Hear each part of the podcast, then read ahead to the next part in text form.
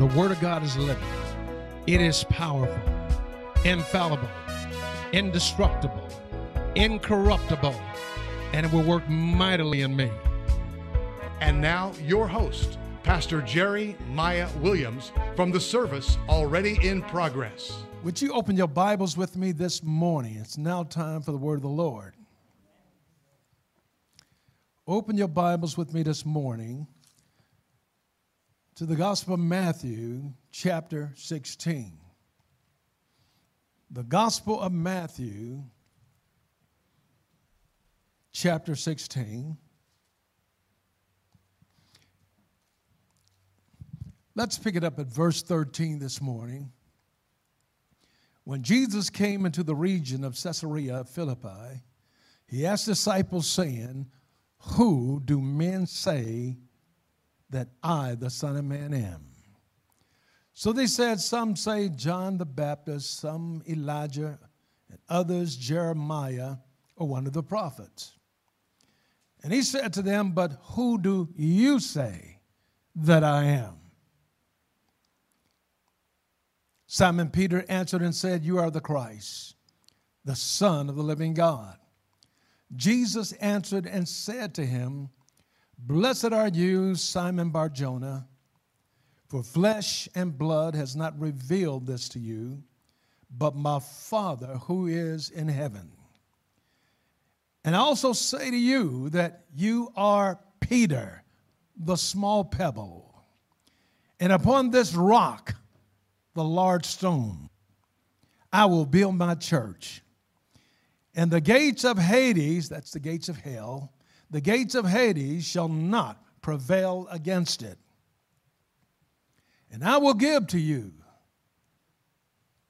the keys of the kingdom of heaven. And whatever you bind on earth will be bound in heaven, and whatever you loose on earth will be loosed in heaven." Look at verse eighteen again. And here the Lord is speaking to Peter, because Peter received the revelation from the Father. Jesus said, "Who do men say that I, the Son of Man, am?" Well, some say you're, you're John the Baptist. Some say you're Elijah. Some say you're Jeremiah or one of the other prophets. And Jesus said to the disciples, "But who do you say that I am?"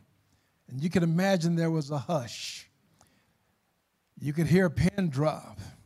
And all of a sudden, Peter spoke up and said, "You are the Christ, Son of the living God." And Jesus replied to Peter, "Peter, blessed are you, son of Jonah, for flesh and blood has not revealed this to you, but my Father which is in heaven. There are some things that will never be revealed to you until you allow the Father who is in heaven to reveal them to you." So Jesus went on to say to Peter, "Peter, I say unto you that upon this rock I will build my church. I say unto you, you're Peter, but upon this rock I will build my church." Please note who, who builds the church, who's responsible for building the church. You can have as many activities and programs as you want, but only Jesus can build the church.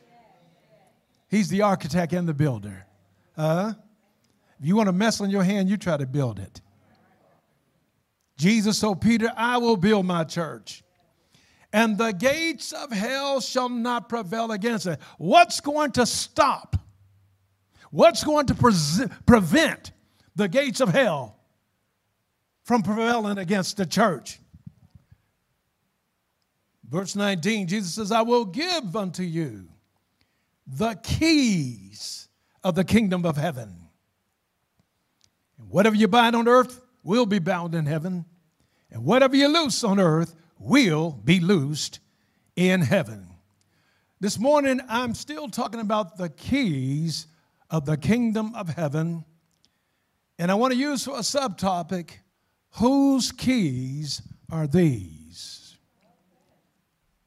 whose keys are these? Some of you've asked that same question. Picked up a set of keys somewhere, and you say, whose keys are these? What are keys? Keys are instruments used to open and close doors. Keys are used to lock and to unlock. Keys are used to admit or to prevent access to anything or something. That's what keys are. Keys are symbols of power and authority. Did you know that? Keys are symbols of power and authority. If you give me the keys to your car, you have given me not only the ability to open your car, but you've also given me the right to open your car because you gave me the keys to your car. That's what keys are. They're symbols of power, in other words, ability, and authority, in other words, your right. You have the ability, you have the right to loose and to bind and to bind and to loose if you use the keys of the kingdom of heaven. Are you still with me? Now, this is going to get a little nuanced, but I need you to listen very carefully. The keys of the kingdom of heaven are not the keys of the church. The keys of the kingdom of heaven, they're not the keys of the kingdom of God. They're the keys of the kingdom of heaven. You see, the kingdom of God is within you. The church is outside of you, but the church is the instrument. The church is the vehicle. The church is the means that God has given us to bring us to the kingdom. See, the church is not the, the be-all, end-all. Not so. The church is not the end. The church is a means to an end. Are you hearing me, huh? But the kingdom, the keys of the kingdom of heaven, these keys provide us with the extension of God's rule, his reign, and his dominion from heaven here on earth, depending on whatever you're dealing with. In this life, we will deal with stuff that we need answers to. We will deal with stuff that we need to lock up, deal with other situations where we need to unlock.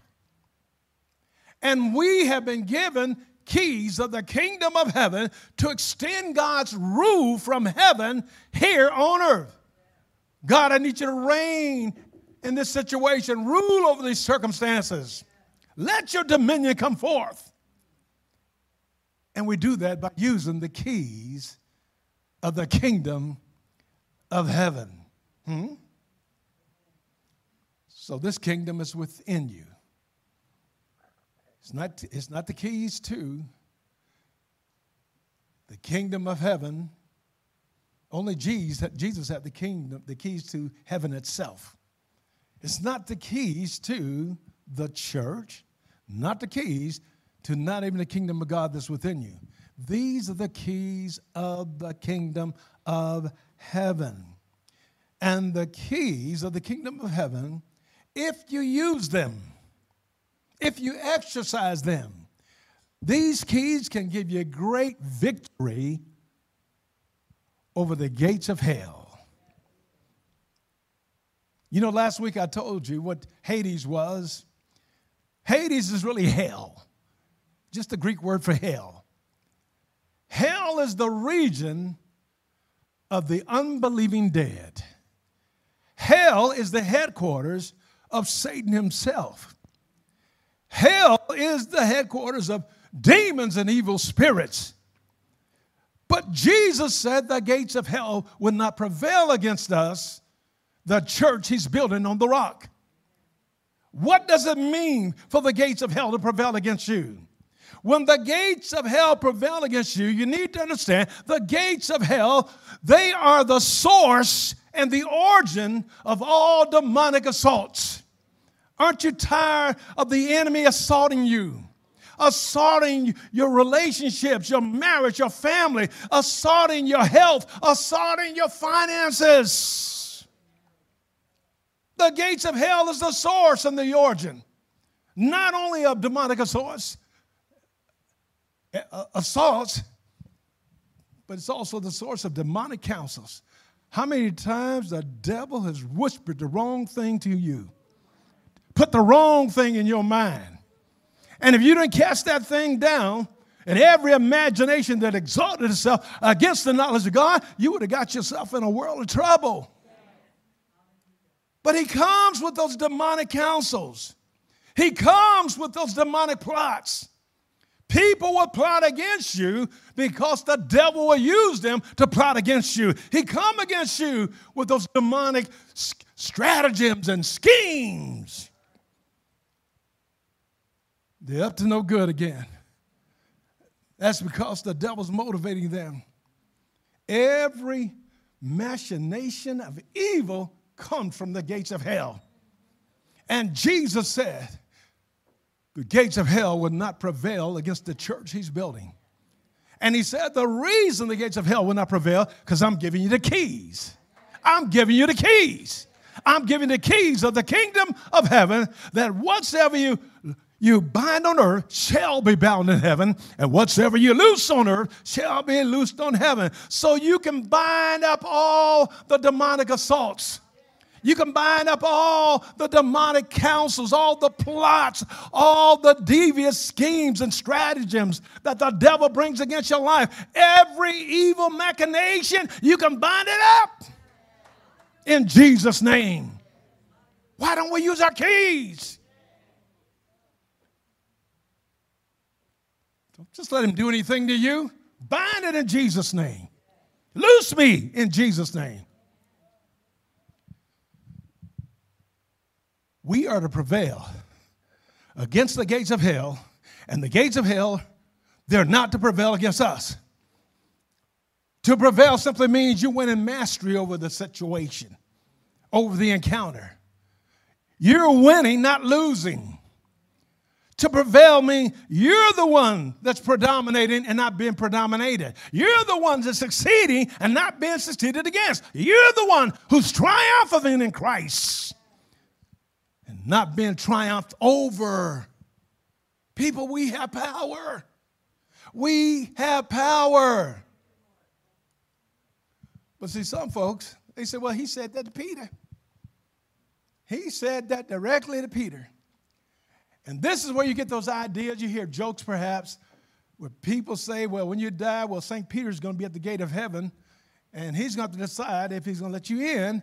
They get that right from this passage when Jesus said, and I say unto you that you are Peter, and upon this rock I will build my church, and the gates of hell shall not prevail against it. I'm telling you, Peter is not standing at the gates of heaven to decide if you're going to get in or not.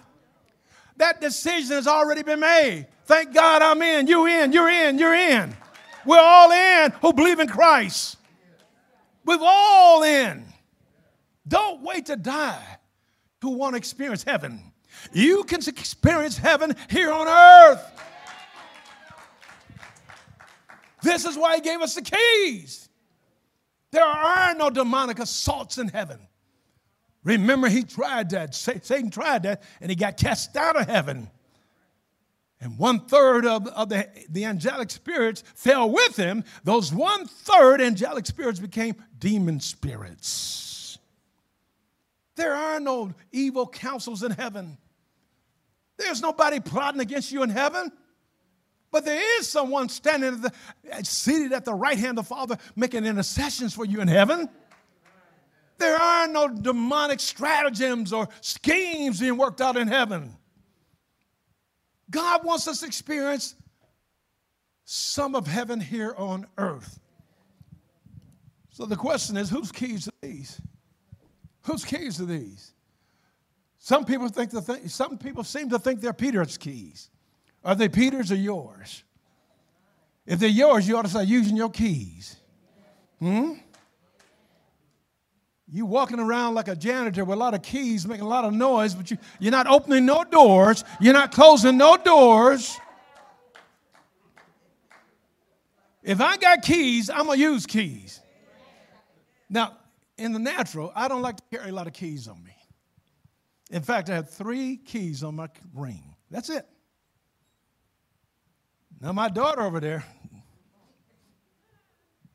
she got about, what, forty, fifty keys on your ring? But I'm sure she uses them all.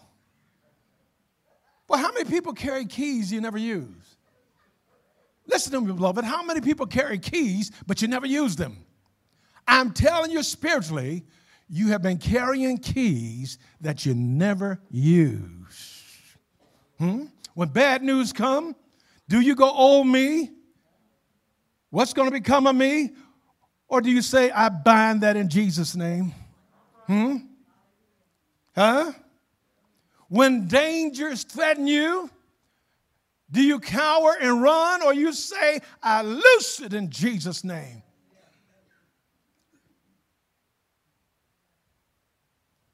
If it's not happening in heaven, it don't need to be happening to you here on earth. You got to use your keys. So who key, whose keys are these?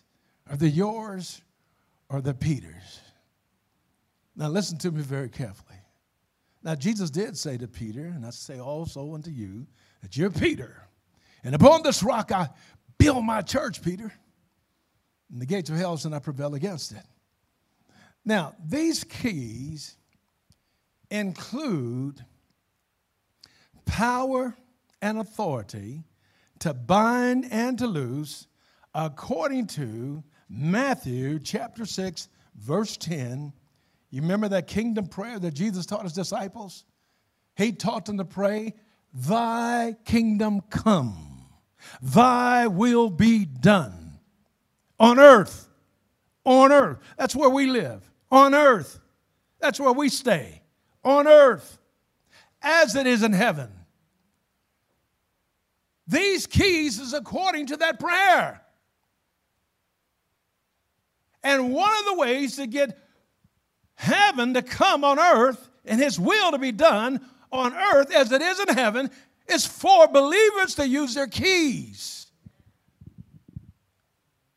That power to bind and to loose. These keys also include the power to administrate church discipline. Discipline. And let me say that again. These keys, they include the power to administrate church discipline. Matthew chapter eighteen, verse fifteen. Jesus said, moreover, if your brother sins against you, go and tell your brother his fault between you and he alone. He, you don't take Sister Big Mouth or Brother Loud Mouth. He says, if, listen, I need you to follow this. He says, if your brother sins against you. Now here we see Jesus is acknowledging when a diverse group of people come together, there will be problems. There were problems in the first church. In the first church there in Jerusalem, there were problems between the Greek-speaking widows and the Hebrew-speaking widows. When people come together from different backgrounds, from different areas of life, different walks of life, even though we all love Jesus and we're calling on his name, there still is room for problems. So because somebody sinned against you, don't sentence them to hell because they sinned against you. He said, moreover, if your brother sins against you, you go and tell your brother his fault between you and he alone. He says, do it alone. And if your brother hears you, you have gained a brother. You have salvaged a relationship. You have saved perhaps a friendship. But if he doesn't hear you, he says, then take with you one or two more. So that I'd add, so out of the mouth of two or three witnesses, every word may be established. And if he refused to hear them, then tell it to the church. And if he refused to hear even the church, then let him be unto you a heathen and a tax collector. If a person don't want to be disciplined, Jesus says, let that person be unto you a heathen and a tax collector. A heathen is an unbeliever. Tax collector were a very despised person. So what's the Lord saying? If I sin against you and I come to you and you don't want to make this thing right, then I bring one or two others with me. And by the way, the one or two others you bring with you should always be church leaders, not your cut buddies. Church leaders. You don't gang up on folk like that. And if they don't hear them, he says, then tell it to the church. But when they don't hear the church,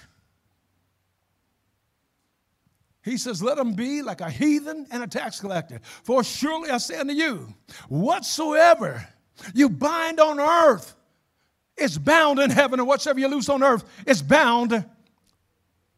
Whatsoever you, you loose on earth, it is loose in heaven. What is the Lord telling us? We have keys. We have the power to bind dissension, division, discord, conflict. We have the ability to bind that up. But we also have the ability to loose love, peace, and joy, harmony, and unity. So he says that they, that they don't want to be amenable to changing, to reconciliation. Then treat them like a, a heathen and a tax collector. In other words, disown them as a Christian. Treat them like an outsider. Treat them as a person with poor character, like tax collectors who cheated people, stole from people. So treat them like they don't have any character. But he didn't say put them out of the church. Hello, somebody. Now, I, I do believe you put some people out of the church. When do you put people out of the church? Well, you put people out of the church the same under the same circumstances that God put Adam and Eve out of the garden. Whenever a person doesn't take responsibility for the sin in their lives, for the hurt and the reproach they brought upon the church, when they don't take responsibility, see, Adam and Eve weren't kicked out the garden because they sinned. They got kicked out the garden because they didn't take responsibility for their sin. Adam blamed Eve. Eve blamed the serpent. You only expel people. You only excommunicate people from the church when they refuse to take responsibility for the evil deeds. What kind of hospital would this be that you kick out? What kind of hospital would any hospital be if they have a reputation for kicking out the sick? Hello? But when the sick refuse treatment, they have every reason to discharge them. How many hear what I'm saying? But with this power of the kingdom, these keys of the kingdom of heaven, we have the power to administrate church discipline. And if believers can't get it together with one another, and they refuse to hear the voices of those in leadership concerning that same issue, and then if they even reject the church, then the church has been given, the church that Jesus built, the church that Jesus is Lord over, the church that Jesus is architect and builder of. That church has been given keys to bind that up, to bind up the division, the infighting, the discord, the dissension, the discord, all of it. You bind it up and you lose love, joy, and peace. You lose harmony. You lose unity. You lose it. How long are we going to complain about it? How many times have you stopped to say, I'm going to use my key? There are some people that run rampant in the church. They're like a cancer. They offend this person over here, back there, over there. They, they, they defend, they offend, they're, they're serial offenders. And what do we do? We just talk about them. Or we say, I'm going to pray for that one. He didn't say pray for him.